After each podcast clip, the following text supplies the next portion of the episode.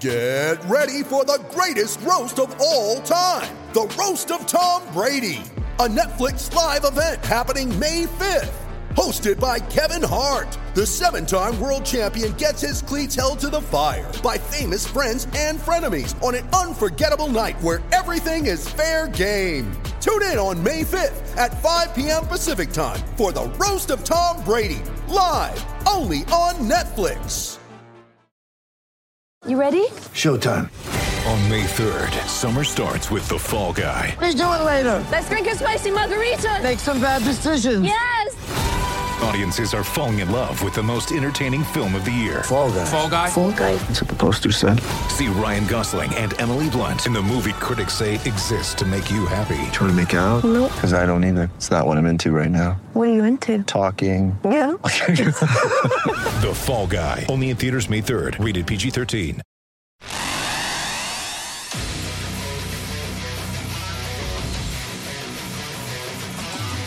Gators Breakdown. The Gators Fan Podcast, because there's never a dull moment in Gator Nation. The Gators Breakdown Podcast is ready to go. I'm your host, David Waters, and you can find me on Twitter at GatorDave underscore SEC. And join me this episode for the first time in a couple weeks is Will Miles from his site, Read And Reaction dot com. And you can find him on Twitter at Will Miles S E C. Will, it's, a, it's been a little, uh, been a little bit since we got together. Yeah, man, you give me a little bit of a break every once in a while. It's good, you know. P- people need to know that this isn't a uh, that, that you're not the slave driver everybody makes you out to be. But uh, no, nah, man, it's been nice to have a couple of nights with my family, and uh, I'm back though. It's fun talking about the Gators. I'm looking forward to it.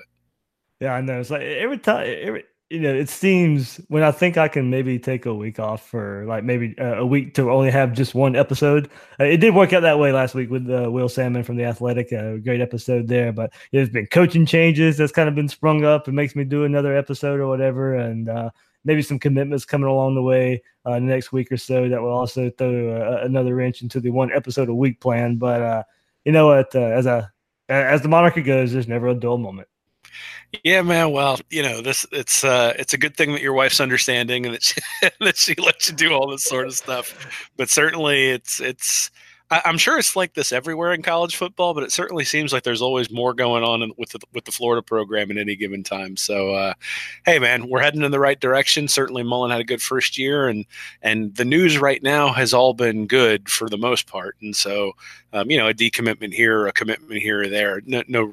You know, it's it's fun to talk about, but nothing nothing like some of the news it could be. So, um, you know, I'll take the good news. I'll take the football discussion. Yeah, um, uh, about the whole wife understanding part. Uh, very understanding. And uh, luckily, uh, if people uh, uh, were, were kind of following through social media, she had a half marathon at Disney this past weekend. So I get I get the I get the little break, uh, a built-in break, because she's usually working out around this time at night. So it allows me to uh, kind of shift to the uh, makeshift studio and, and record a lot. So uh, you know, between the hours of like eight and nine thirty at night, that's kind of the, the open window of her doing her working out and me uh, working out the vocal cords. Yeah, well, you've chosen to only have one child, so that's one thing you can do. I've got three, so it's a little bit different. But uh, now, congrats to Kaylee. I mean, that's that's a big deal to go out there and run a half marathon. It's not uh, not a simple thing to do. Otherwise, everybody would be doing it. So that's that's pretty cool. Yeah, I got to meet some listeners too, uh, who were at Disney at the same time. So it's always cool to uh, you know get noticed for the podcast and uh, talk to some listeners out there. I met I met a few of them uh, that listen to the podcast. So really cool just to be able to uh, run into. Uh, Run into them out there and, uh, you know, talk, talk some Gators just for a quick second. And uh, it's just a behind-the-scenes thing of uh, being able to meet people. But, uh, Will, uh, you have certainly been missed, and everybody's been able to to keep up with you at read and reaction dot com. Uh, and we'll get into uh, the twenty twenty class, uh, kind of how it stacks up with some of the top one hundred, top three hundred players. Uh, you really sprung it on me uh, with some of your articles uh, there uh, and talking uh, of uh, recruiting lately and, ha- and how it stacks up as well. And really the, the, the kind of the top echelon of players uh, that, uh, you, you know, it takes to, to, to win uh, those championships that uh, were so coveted Uh, with the Gators. But before we do that, remember you can find Gators Breakdown on newsforjacks.com slash Gators Breakdown. You'll find all the Gators Breakdown episodes as well as articles from the News for Jack sports team. Catch us on iTunes, Google Play, YouTube, and Spotify. When using those services, please share, rate, and review the show. and on social media. Follow Gators Breakdown on Twitter and Facebook at Gators Breakdown. So, Will, before we get into, yeah, you know, I, I go into the episodes being able to take notes and stuff, but uh, like last week, I kind of had to shift focus a little bit uh, when the, the twenty twenty class took its first big hit uh, after its great start with running back Keyvone Lee uh, decommitted late last week. Uh, the ninety-eighth ranked player in the country for the twenty twenty class, uh, the decommitment, you know, means uh, a little momentum is lost with the twenty twenty class. Uh, it is early, and uh, you know, decommitments are going to happen. But you know, there's no issue for me uh, if some want to get upset in losing his commitment. Uh, he is a great player, but he's been rising in the rankings. With all that said, you know, no reason to panic. We can still assess, you know, what happened, how it plays out. You know, part of the fun in recruiting is is following it day by day, week by week, month to month, uh, and seeing the final results. But uh, it's a roller coaster if you choose to follow it like this. Well, that's definitely true. I mean, anytime you've got somebody who's a top one hundred talent who decides just to take note of. Now, I would say that um, for the most part, you know, Florida has been really good at recruiting at running back recently. I mean, not with Naquan Wright this past cycle, and then, you know, all the way back to Michael P. Ryan and Jordan Scarlett as well. So um, they, they're pretty solid in that space. So you don't necessarily look at it and say, okay, running back is maybe a place where you can afford to lose someone. I mean, the the The interesting thing is the verbal commitments at this point really do tend to hold, you know, eighty, eighty-five percent of the time. So that's why they're important. That's why you pay attention to them. But there's no reason why you couldn't flip back to Florida. There's also a certain five-star running back out there that people have been looking at and tweeting about. And if this is an indication that he's going to come, then I think that people would, uh, you know, would, would, would make that substitution. So, um, you know, you never want to lose a top one hundred player, but uh, – you know, again, I, I think where we are this year versus where we were last year is really night and day. Um, I think June last year, um, Mullen still only had three blue chip guys recruited, or three blue, three blue chip guys who had committed. This year, he's already got five who verbally committed. So Lee was the sixth. Um, again, you don't want to lose somebody like that, but just when you take it, when you when you take a look at just large picture, where's Florida today versus where they were last year, comparing the twenty nineteen versus the twenty twenty classes, it's really not anywhere close. Yeah, we'll certainly get on. We'll certainly get in uh, to that. And you brought it up, though. Uh, you know what it means is, is DeMarcus Bowman right now, running back out of Lakeland, is a must get. You know, he, he was for me anyway, of course, uh, but uh, but absolutely is now. Uh, so you know, the Gators need to secure his commitment. Hopefully, a, a, a quarterback Carson Beck commitment shortly uh, to get some momentum back, uh, and, and the class is set up nicely going into the summer and fall. You know, hopefully this plays out where you know Beck Bowman commits. Uh, U F, you know, Florida gets Lee back in the fold. Uh, you know, just just getting Bowman is great, uh, but give me two top one hundred running backs, you know, difference makers. Uh, other names you might see floated out there: E J Smith, Emmett Smith's son, uh, there, and Lawrence. And I know I'll mess this last name up here, but Towifili, to- Towifili. Uh, if anybody knows out there, they'll have to correct me. Uh, but that's another name to watch. Uh, also, uh, as we move forward, uh, if the Gators are to bring in two running backs uh, in this twenty twenty class. Yeah, again, I think if you bring in somebody the quality of Bowman, you probably don't need to worry about having two two running backs, though certainly uh, E J Smith is somebody that people have sort of looked at and targeted and said, you know, just from a sentimental perspective, you'd like to have somebody like that on the team, even if he wasn't as talented as he is, but he's certainly a good player as well. I, you know, it, it's interesting that um, – you know, we sort of went over maybe a month ago where Florida had a bunch of blue chip recruits, and they had a lot of them at cornerback and defensive back. They had a lot of them um, at wide receiver. And so there are some spaces that they need to fill. And one of the things I'd look at for this class in particular is you've got Johnny Brown, who's a defensive tackle, and Gervon Dexter, who's a defensive tackle, both in the top one hundred seventeen right now. And so, you know, Mullen can shoot. Mullen can be a little bit um, – he can be a little bit targeted in terms of where he's going now, because this is going to be his third class at Florida. He's no longer trying to pull a class together for that transition class, and he's no longer just really trying to maximize the talent level. At this point, you can start looking at it and saying, okay, I'm going to pick this guy out. And, and you know, they're starting to draw that circle around the, around Gainesville, which is great to see. All right, so that's it for, uh, you know, a little bit of bad news. Hopefully it picks up uh, back then to the uh, hopefully twenty twenty class picks back up soon, but uh, we'll definitely hit on what they have in the fold so far. And Will, you know, you kind of sprung the idea on me, like a, like a, like I said, you know, the last two weeks you really dove into the recruitment of top players and and their success on the field. uh, you know, over at your site, over at your site, read and reaction dot com. Uh, you've hit on top players and, and what that could mean for Florida's twenty nineteen season. Uh, in your most recent release, you, you know, you tried to gauge the development of players under Mullen and, and that development compared to his peers. Yeah, it's sort of been a two-week series looking back. It, it it all started right after signing day. You know, you looked at it, it depending upon how you broke down the the the class.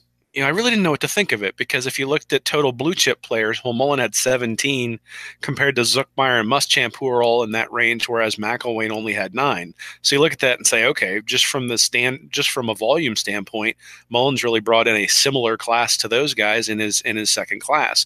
But then you start breaking it down into one versus one hundred, or one hundred to two hundred, or two hundred to three hundred, and Mullen only had four top one hundred guys in his class, and then he had four guys in the one hundred to two hundred range, and then five guys in the two hundred to three hundred range. And those five guys in the two hundred to three hundred range really are the difference between his second class and McElwain's second class. And so what does that mean? How often do those guys, how often are those guys successful? And, and it does turn out that those guys tend to be successful. You know, the guys in the one hundred to two hundred range and the guys in the two hundred to three hundred range end up getting into the N F L at about a twenty percent clip. There's a real drop-off. And I was surprised at how early the drop-off is when you just, again, I know that getting to the N F L isn't the only metric to use, but, um, you know, eighty percent of the guys in the top fifteen in the two thousand thirteen and two thousand fourteen classes all made it to the N F L, and then it immediately drops to fifty percent when you go to um, when you go that next year from fifteen to thirty, and then it drops off pretty precipitously from there. So you end up down in like the twenty-five percent range once you get into guys ranked seventy-five to ninety. So um, you know, again, when you start looking at that and saying, and, and when we look at some of the classes in the past that Zook brought in, where he's got guys like Chris Leak, and then Tebow's got, or and then Myers got people coming in like Tebow and Harvin, you know, those are the stars. Those are the people that we remember, and they're top fifteen, top thirty guys. And they're the guys who really went on to the N F L and had maybe not successful careers in the N F L, but they're the guys who were the stars in college. And so, you know, that was the first article, was sort of looking at that. And then the second was looking at Mullen at Mississippi State and how often he was able to get guys into the N F L. And, you know, the big takeaway is, is that he sort of, he had, a, he brought in a lot of three stars when he was at Mississippi State. And those guys panned out at a much higher rate than you would expect based on the overall draft rate of, of three-star recruits. And so I think it's, it's a, it's an interesting way to measure Mullen's ability to develop players, right? That he brings in these three-star guys. He gets into the N F L at about a nine per, or an eight, eight point three percent clip, but overall those guys tend to go to the N F L at about a five point nine percent clip. So really it's the difference. You know, he sent fourteen of those three-star guys to the N F L, and most normal coaches would send ten. It's over a nine-year period. So, but you sort of figure that those guys who would be like maybe fringe bench players end up being quality special teams guys if you if you sort of apply the the development broad base across the entire team.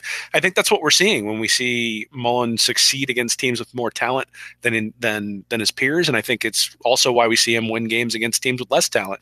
You know, he's just a good coach when it comes to development. I think this really indicates that that you know, you look at where recruits typically get drafted, and Mullen's guys get drafted at a higher rate. All right, well, and that's part of the idea. That, uh, with with that, I wanted to dive even more into the top players uh, the Gators have uh, in the twenty twenty class, and the players uh, that could possibly have on the way. Uh, so even with the lead decommitment, the, the twenty twenty class is still composed of top talent. And, you know, we'll work in uh, what what you have been you know writing the last couple of weeks uh, there, and kind of just, you know, top one hundred, top three hundred uh, look, uh, you know, and some of the players here. Uh, but the twenty twenty class, uh, like I said, like I said, composed of top talent, even with the decommitment of Lee uh, right now, has six commits, four in the top three hundred. Uh, and Rashawn Torrance is at three twenty-six. So close to five of the six players being in the top three hundred.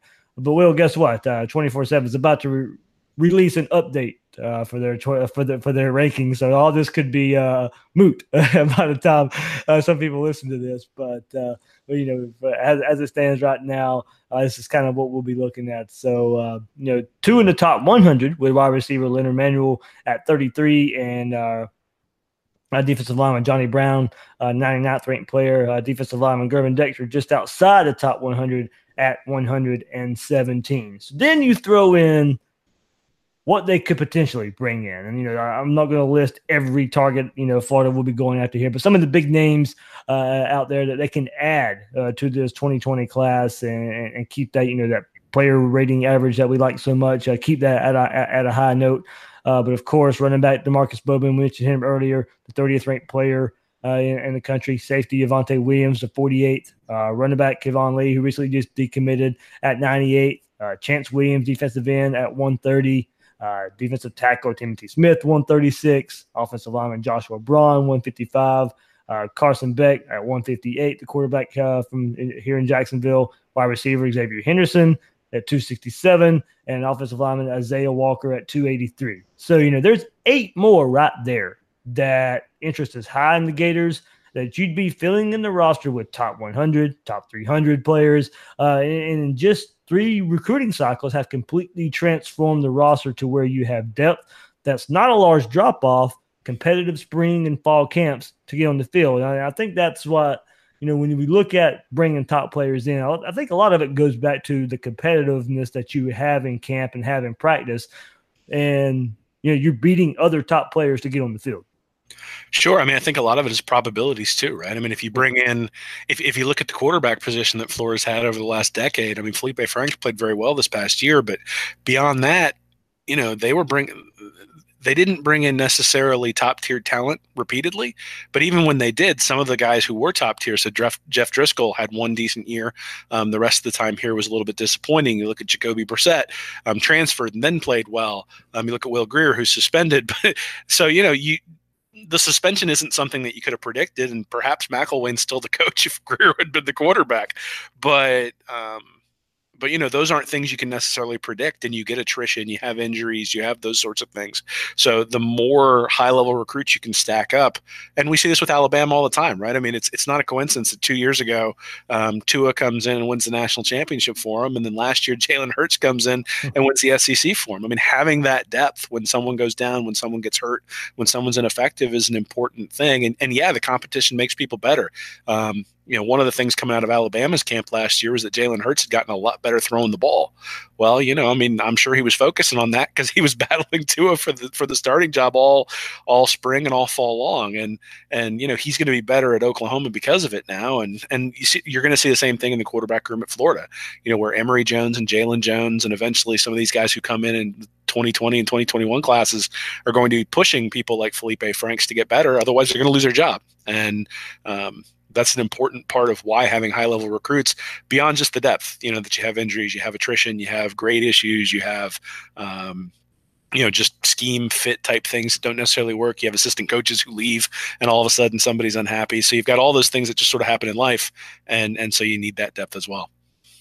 Yeah, and it would be interesting to to see, and hopefully it doesn't come to this, and hopefully we don't see it, but, you know, Franks has that Georgia, Missouri back-to-back games to where, you know, he ends up getting pulled, Kyle Trask comes in, you know, Dan Mullen decides to make the move earlier uh, in, in a game where, you know, you don't fall so far behind like you did in the Missouri game. You're you're throwing him in with Emory Jones, you know, a highly rated quarterback that, uh, you know, we would think is a, is a nice fit for Dan Mullen's system and who got playing time later in the year, um, you know, with uh, some in the bowl game, uh, saw him in the Georgia game as well. So, yeah, you know, you, you see a little bit of trust there, but also see, you know, being able to to tr- to trust a, a quarterback that was highly recruited and, you know, one you had to end up taking from Ohio State and, and some other schools there. So, yeah, I definitely uh, agree that the probability thing, if, you know, even, even if struggles uh, happen and, you know, go back to just, you know, the midseason and Franks turned it on then. I'm not saying we'll see any type of fall off there, but you know, if it does happen, I think we feel a whole lot better about the quarterback situation with Emory Jones.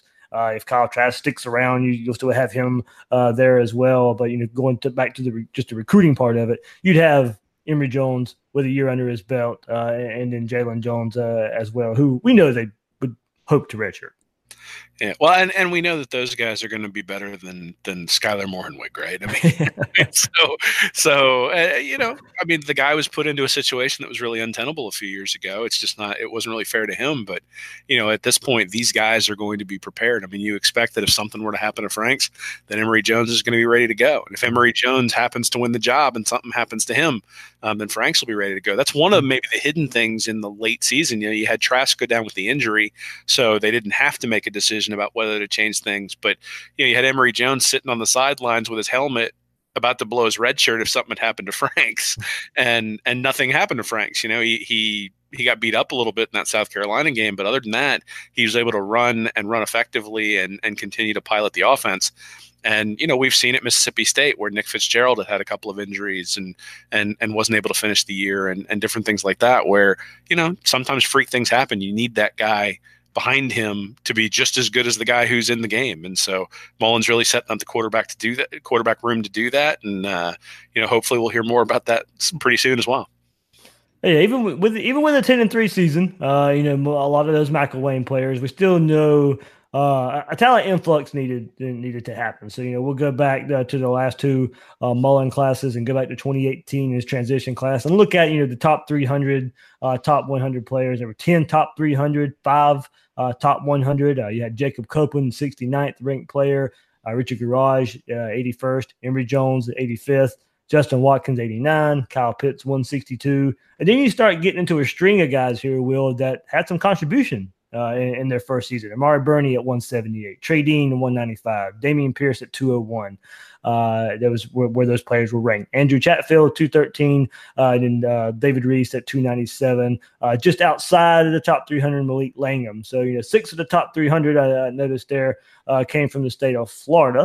Uh, just a little uh, note there. So with this transition class, you know, we saw three of those players as early contributors, as I said. Amari Burney, Trey Dean, you know, got Had Burney, you couldn't keep off the field because he went and proved himself that he could kind of be versatile. Saw him get more playing time as the year went on. Trey Dean had to be forced in uh, a little bit when Marco Wilson went down. You saw a lot more playing time there. Dameon Pierce, his, you know, started the season off with the bang, kind of tailed off toward the end of the year as we uh, as the offense started depending on Jordan Scott and Michael P. Ryan. But I think we liked the potential of what we saw with Dameon Pierce. So three top, you know, two hundred players basically there uh, contributing. And then players we expect to make an impact in twenty nineteen. Uh, Jacob Copeland to make an impact at wide receiver, uh, being able to come back uh, from an injury last year. He'll have some more experience, uh, get a spring under his belt coming up. Richard Garage, with all the movement going on that offensive line, he's going to be really a uh, highly rated offensive lineman, asked to, to come in here and, and try and get a starting spot uh, there. Kyle Pitts at tight end, you know, do they use him more outside? Can they use him closer to the to the line of scrimmage? We'll see how they Kyle, see Kyle Pitts, but I think I like uh, what we can maybe see from him uh, toward the outside and more of a wide receiver role there. Uh, you know, Chatfield, you will see along with, with they got some defensive uh, line. You know, we know that, uh, that they need some help there uh, after losing C C Jefferson and Jakai Polite. You know, and maybe Reese and Langham, we'll see how it works out with there, uh, with still the, the elder David Reese uh, on the roster there. But you're looking at those type of players, you know, uh, I think we saw some that have already made contributions and then a few there that we'll probably see on the field coming up this year. Yeah, I mean, it, you know, when you look at guys who come in, coaches who come in with their transition classes, they don't typically have guys who produce right away. And I think that's really a testament to Mullen that you've got Pitts making catches on the outside, basically a slant route, but they put him in a position where he was able to succeed and run a couple of routes that were comfortable for him. And then, you know, you look at Burney coming in and really sort of playing linebacker in that Michigan game and and and throwing, throwing Harbaugh for a loop a little bit, and Dean to come in and play starting cornerback basically the entire year. Certainly there were some times where he had some learning experiences, but you know that's going to bode well for for the twenty nineteen season. And, and then Dameon Pierce, who was behind a few guys, but certainly showed some explosiveness. No, he was one of your favorite in the class. The interesting thing is, I mean, I, I think Garage is probably the guy I'd look at and say he's probably the most important guy from that class for the two thousand nineteen season, just because the offensive line seeing so much turnover, mm. which also means that again, if we want to look at development for for Mullen and John Hevesy, I, I think really guys Guys like Noah Banks and Chris Bleich are people that we need to look for from that class who aren't necessarily in the top three hundred, but are probably going to have to perform like it because they're going to need those guys on the line. And I know we're going to get to the nineteen class where where there were a lot of offensive linemen in that list, but um, you know that that's a place where where maybe the eighteen class came up a little bit short, but uh, but still, I mean, uh, an influx of talent that uh, that's going to bode Florida well. Yep. twenty nineteen class uh, was a top three hundred here. thirteen uh, top three hundred. Uh, four of those were in the top one hundred uh, as well. And you had Chris Steele, forty-second ranked player, early enrollee, will get a lot of playing time this spring because Marco Wilson uh, kind of comes back and nurses the injury there. So you, you could probably, you know, get a lot of starting reps coming up as an early enrollee in spring practice starting. Kyrie Elam, uh, the forty-eighth ranked player, Chris Bogle at seventy-one, Tyron Hopper at eighty-eight, Keon Zipperer at one oh four, Uh, Mohamoud Diabate at one oh nine, another early enrollee who may find his way uh, into some playing time.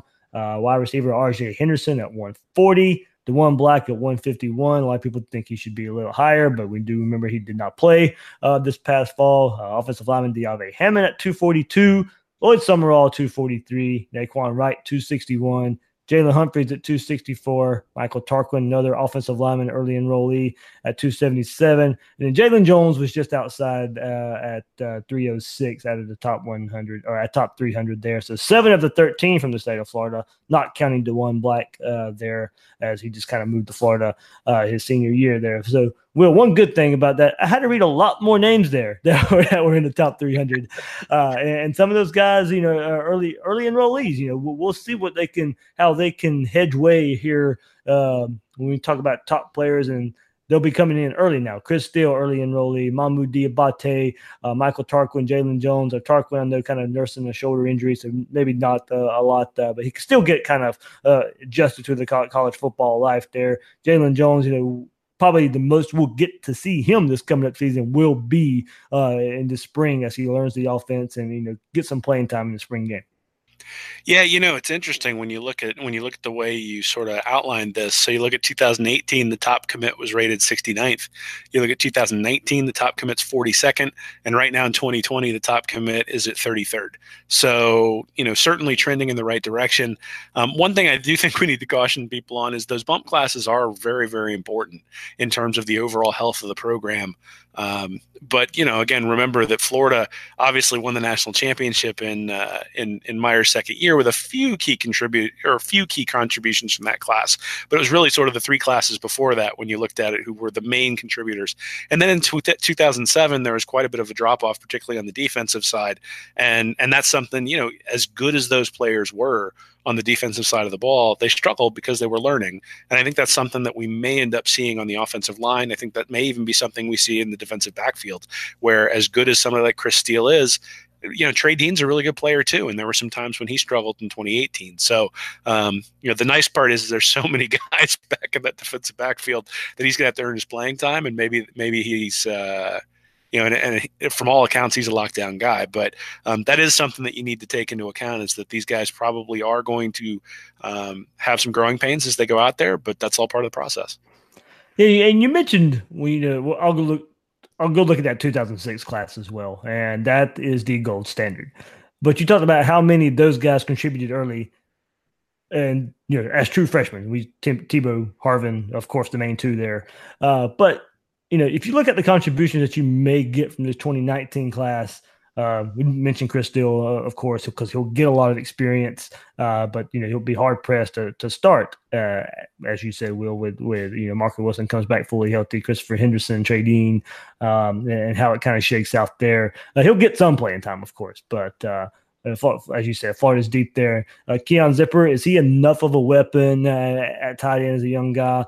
Uh, I love what I saw from his size and his speed. He is a, you know, mismatch waiting to happen uh, there. Can he come in in, in the fall and, and be ready to go? Mohamoud Diabate, and all the people call him, you know, mature for his age, being able to come in as size uh, there. Can he come in as an early enrollee, get on the field fast enough and, and get adjusted uh, there as a kind of versatile player along the outside linebacker spot. Uh, and and DeJuan Black, you know, I really like his versatility. I think that might be where he might could get on the field a little bit early, especially in some of those early season and, and late season, you know, cupcake games, as we like to call them, and kind of see what he does. You know, you save that red shirt there. But I do think there might be times with his versatility you could also see him on the field.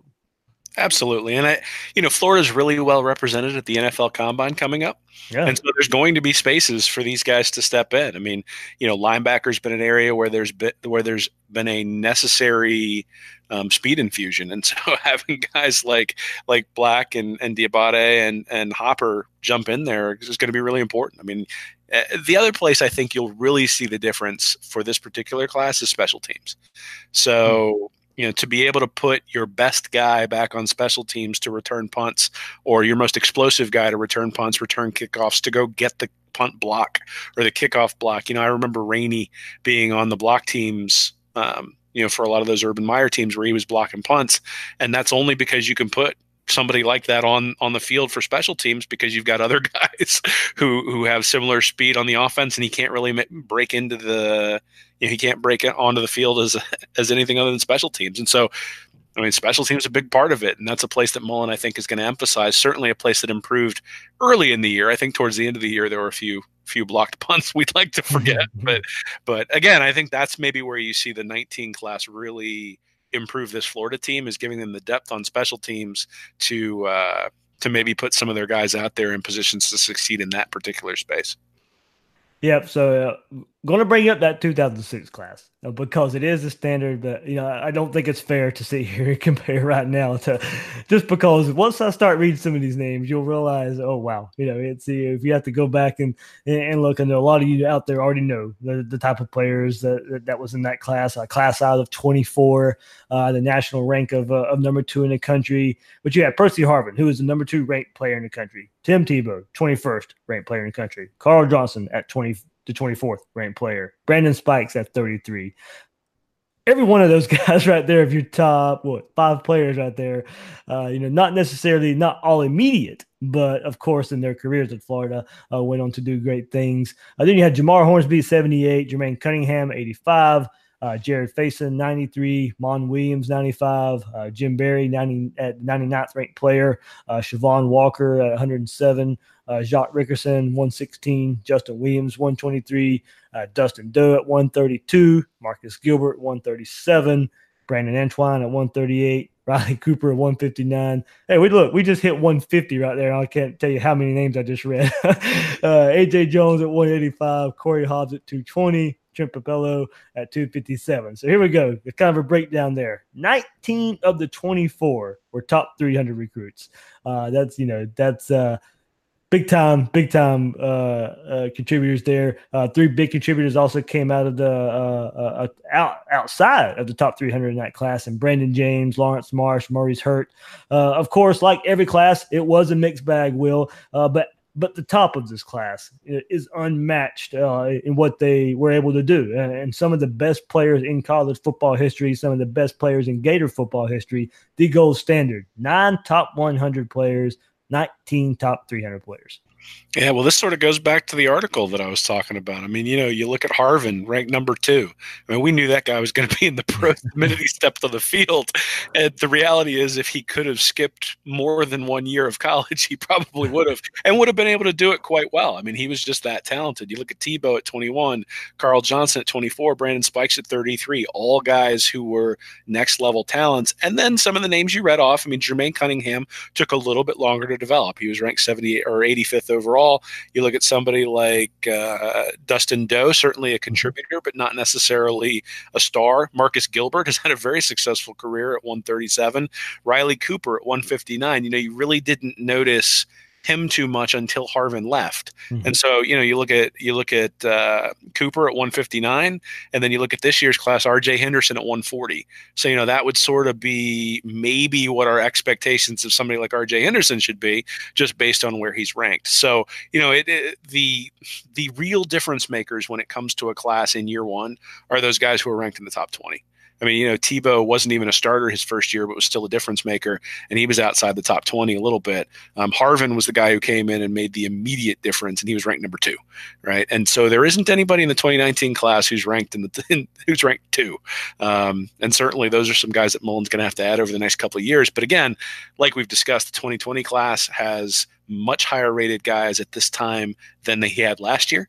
And the twenty twenty-one class as well has some guys who are ranked in that space too. So I'm um, certainly heading in the right direction. And I expect, you know, Mullen is more of a slow build, clearly, than, than Urban Meyer was. He hasn't brought in nineteen top three hundred guys in the second class. But um, again, I think that Mullen's reputation from a from a coaching perspective is is warranted. And that's one of the things that, that we've been looking at recently.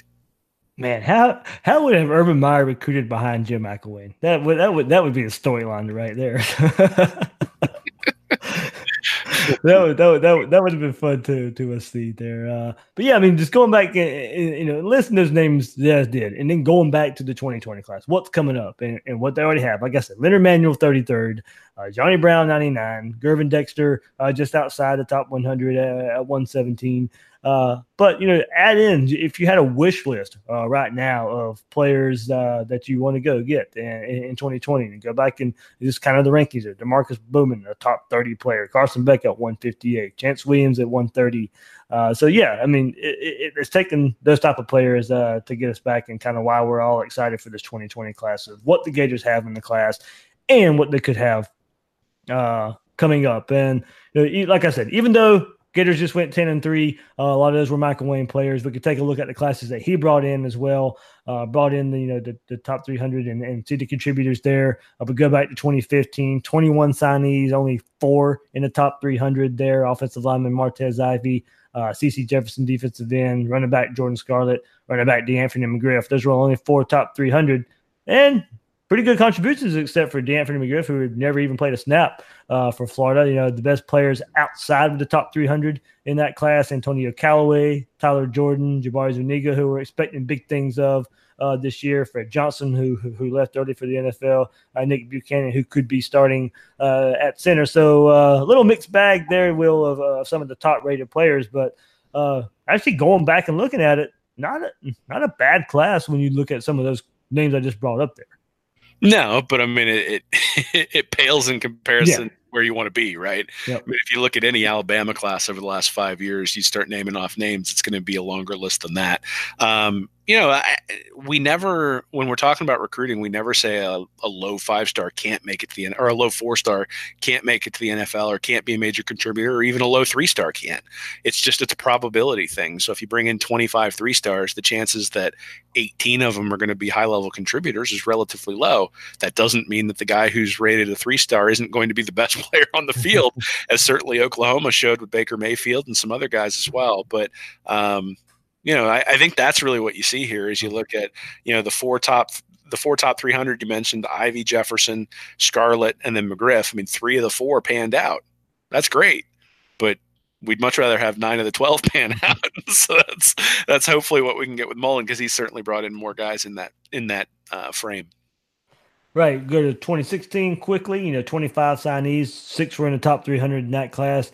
Uh, look, def- defensive end, Antonius Clayton, we're still kind of waiting to see uh, what can happen. Tyree Cleveland, uh, you know, we see the potential uh, in Tyree Cleveland, not necessarily, you know, p- hoping some, for some more production.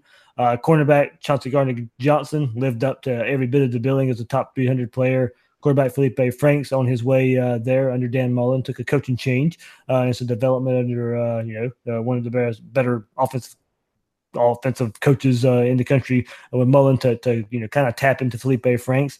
Uh, but wide receiver Freddie Swain, wide receiver Josh Hammond also uh, in that top three hundred, and kind of also showed uh, once Dan Mullen came in how much more valuable uh, they can be. You know, so you know, besides Chauncey Gardner-Johnson, nothing really stands out uh, as really great. But, you know, we saw Franks, Hammond, Swain all improve.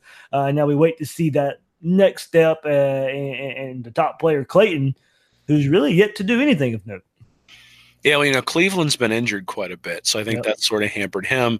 And Swain and Hammond were sort of in that ranking area where we talked about with Riley Cooper. So, you know, coming into their senior year, Swain certainly was a big contributor last year on special teams, um, just from the standpoint of being able to make sure that he made the right decision on punt on punt coverage, you know, to to make sure that he was fair catching when he should, that he was letting it go when he should, and then, and then had a couple of really good returns as well. So, um, but certainly, you know, Clayton is the guy that you look at and say, you know, he's the guy who needs to be the star. And the fact that he hasn't turned into a star um, makes it even more important that Polite and Zuniga were able to really turn things on in Grantham's defense last year, because, uh, you know, if those guys had struggled, there just wouldn't have been anybody to put a pass rush together. And that pass, ru- pass rush was certainly important to Florida last year.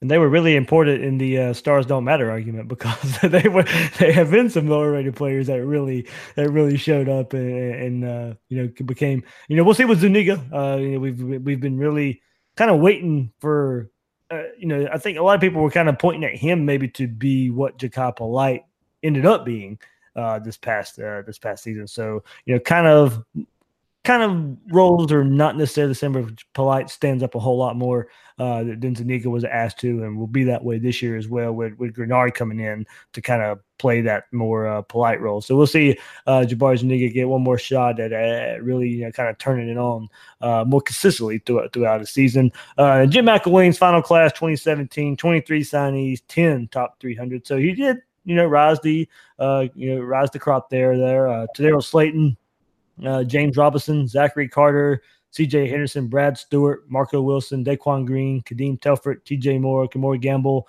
Uh, so, that, you know, as it stands now, you know, this one is a bit disappointing besides Henderson and Wilson. Uh, nothing really to write home about. A couple of players not on the team anymore. Uh, still waiting for Slayton and Carter to emerge as consistent contributors. Yeah, and I think that's, you know, the two thousand seventeen season was certainly um, the end for McElwain, and, and this was part of it, is that none of these guys were really coming in and, and contributing early, and so we had a lot of injuries in twenty seventeen, and with those injuries, needed guys to step in, and, and in some cases we're able to do that. I mean, Henderson played a lot, certainly Marco Wilson played a lot as well, but, uh, you know, Daquan Green's already transferred, uh, you know, Gamble has shown flashes, but hasn't necessarily been a consistent threat at tight end, so, um, yeah, this, this is one of those where before the twenty seventeen class, nobody really thought McElwain was on the hot seat.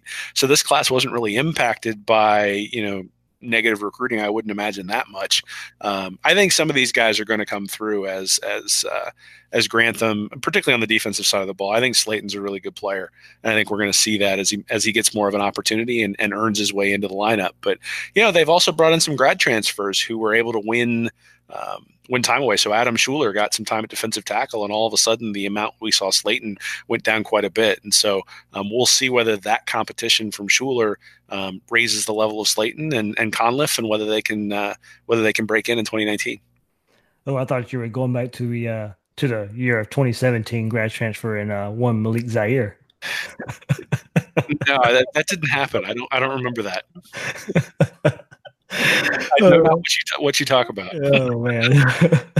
All right. Well, so, yeah, kind of in summary, and you, you've kind of mentioned it through, throughout here, you know, when comparing uh, all these, of course, you know, it's no secret. Of course, we, we've hit it on, you know, everybody knows it out there. Uh, get better players, win more games. But when you look at why, you know, one thing that stands out to me is, that, you know, comparing that, that two thousand six class, you know, the sheer number allows for failures, allows for flex- flexibility, you know, when guys don't work out. You know, there's another reason why I'm kind of upset at myself for not making this point more, but, you know, also pair these classes with the classes around them in previous years and, and years after. And that's, you know, the, it's the combination of classes that, that puts you where you need to be. And we've seen the talent level rise under Mullen compared to where it was under Jim McElwain. And it's going to be how the twenty eighteen transition class, the twenty nineteen bump class, and the twenty twenty class that is all to such a great start all get interwoven to, to, together to make something special happen.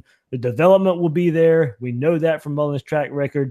Start getting him these top recruits like we see him getting now, and the p- potential is there for some, you know, big things year in and year out. This twenty twenty class uh, has the chance to be special if you want to go by recruiting rankings and, and the way the class is starting out.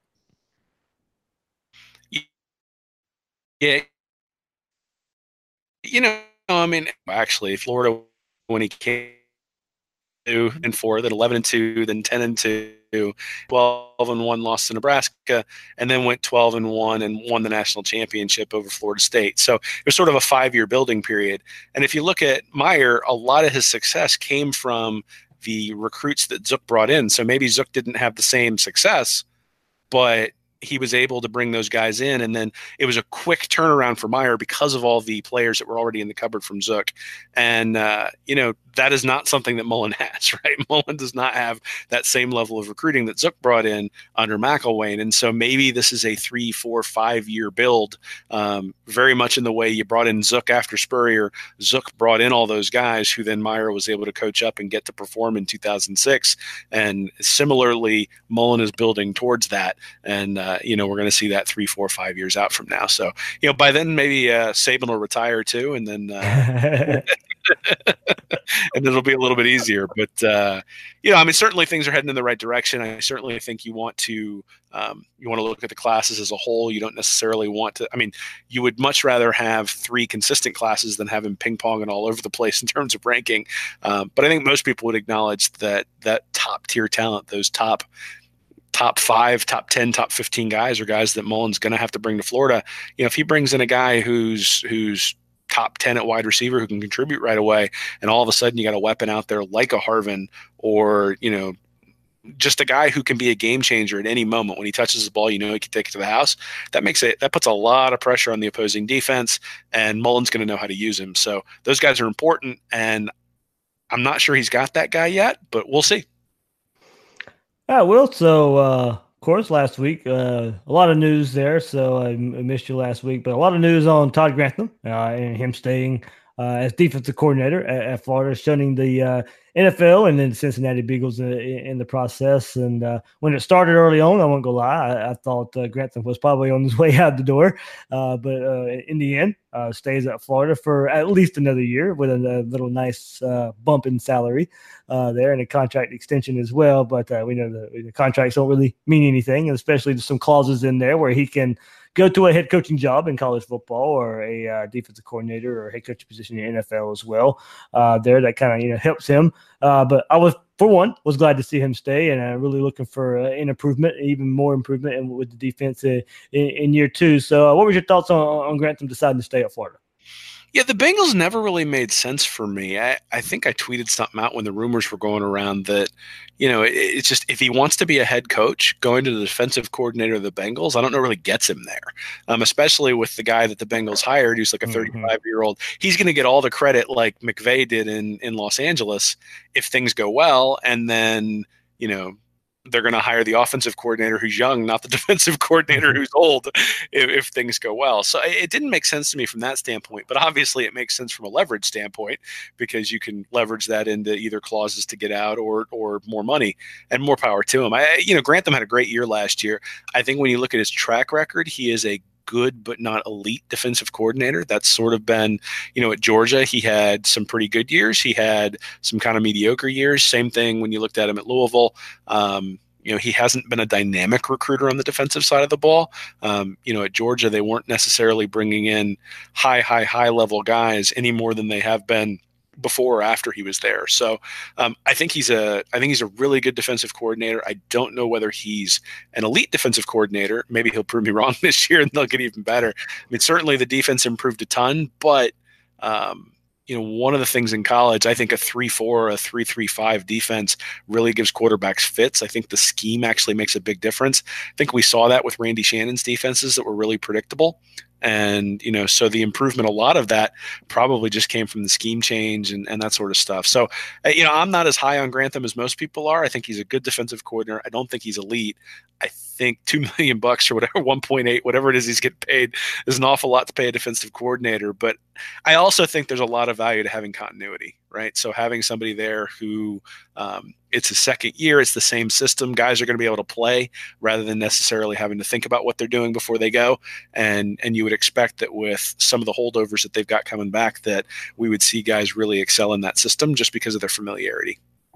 Yeah, no, I, I'm glad uh, that he's staying. Uh, once again, it's just uh, you, you are starting to hear his name on the recruiting trail uh, a little bit more. I don't know if other schools will. Oh, yeah, I, I know they will. How much of an impact will it make? Because uh, hey, you know he's going to be going to the N F L sometime soon. He has that. He has that dream. So w- we'll see some negative recruiting out there, but also kind of believe in. And I said it last week too. You know, you as long as you got the head man in place and, and Dan Mullen there, some of the recruiting kind of takes care of itself. If uh, you know, if you got it going the right way, and it seems like. Uh, Uh, the Gators do right now uh, on the trail. So, Will, um, I got a couple more things, but, but uh, what you got coming up on Read and Reaction soon? Yeah, so I'm I'm got something on Kendall Briles that hopefully is going to come out in the next couple of days. Just looking at Florida State's offensive coordinator and what that maybe means, and then uh, diving into some film. Hopefully, it's been a while since I've had some time to do that. So I'm actually looking at some of the guys who maybe are coming in, or some of the things I expect to see Mullen do as he expands the playbook this year with Franks under center. Because certainly we saw Franks get a lot more comfortable between. Um, between that Missouri game to the Florida State game, and then a lot more comfortable from the Florida State game to the Michigan game. And so what does that mean going forward? So what happened with um, with Dak Prescott from year one to year two in terms of how the offense changed? What happened from Nick Fitzgerald from year one to year two? Sort of trying to look at that and see what we might be able to expect coming up in this in the twenty nineteen season. Councilman, uh, coming up on the uh, podcast, spring practice should be starting in a couple of weeks or whatever. So Will and I will kind of we'll do one episode where we look at the offense heading into the spring, and then the uh, next episode looking at the defense and kind of uh, Will. I think uh, one good way I think I want to do. I, I think I want to go instead of just a you know kind of generic preview is just, you know probably if I have a question about one position group and you have the either same question or, or different question, but maybe kind of do a preview based on uh, the questions we have for, for the position groupings on the field. Yeah, I'm looking forward to that. I'm actually I'm going to be going to the game with my son, so it's going to be his first time in the Swamp. He's he's uh, we we wanted to take him to a game where if he wanted to leave early, nobody was going to be disappointed. So he's uh, so he's going to be coming down for the spring game. So I'm excited, and it's going to be fun to break it down. All right, and uh, so a couple more items here. You know, stand up and holler. Uh, it's uh, it's Gator Nation Giving Day. So if you're if you're listening to us live, uh, or you know, on the night of February twenty-sixth, that's what uh, what it is right now. Uh, or you know, if you catch it, uh, catch it, catch us later on. But heck, I'm I'm sure U F will still accept donations in a couple of days following. They'll never they'll never turn down money. But uh, if you can, you know, let's show the world uh, what a difference thousands of Gators in twenty-four hours can make when we come together as one and stand up and holler. Gator Nation Giving Day. So when you make a gift to the program, department, research area, or campus activity that means the most to you, you're not only ensuring uh, the Florida as a top ten public education remains one of the strongest in the nation, but you're supporting all of the advances, developments, and bold ideas that come out of the University of Florida. So it's an initiative uh, that Florida kind of you know, kind of sprung on us pretty quick, uh, kind of surprising there. Uh, you know, and since this is a uh, football-centric podcast, and if you want to donate to the Athletic Fund, let it help uh, with the new football locker rooms coming this summer, or the new standalone football facility uh, that will start construction in twenty twenty, and uh, that's how you can help. So you know, go uh, you know, can search it there. Um, you know, Gator Nation Giving Day. It's been all over Twitter. Uh, there's a website dedicated to it as uh, uh, as well. But Will, you know, when when Scott Strickland was hired, part of it was because he had a really good background at Mississippi State of being able to help, you know, fund fundraising, and it was kind of surprising to me how well this kind of took off today with, you know, not a lot of, you know, prep, not a lot of, uh, uh, of notice that this was going to happen. And I saw a lot of people retweeting it and a lot of people, you know, donating money uh, to the University of Florida today.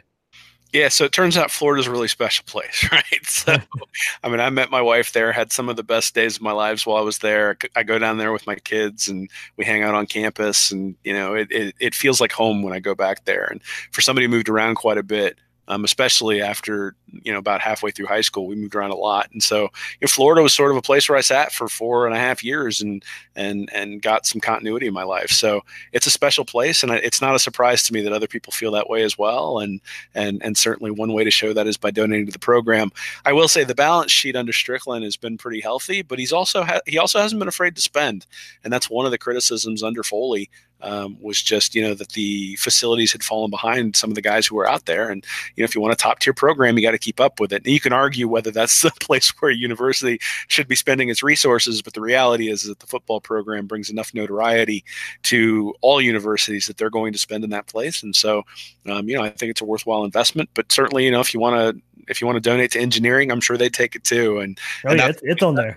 Well, and that's a place where I, you know, where if I'm going to put money, it would go in that direction, because that's where I was, was in the chemical engineering program. So, um, like I said, it's a special place. It's not a surprise that Gators want to support their support their school, and I'm glad it picked up because it's kind of a cool initiative.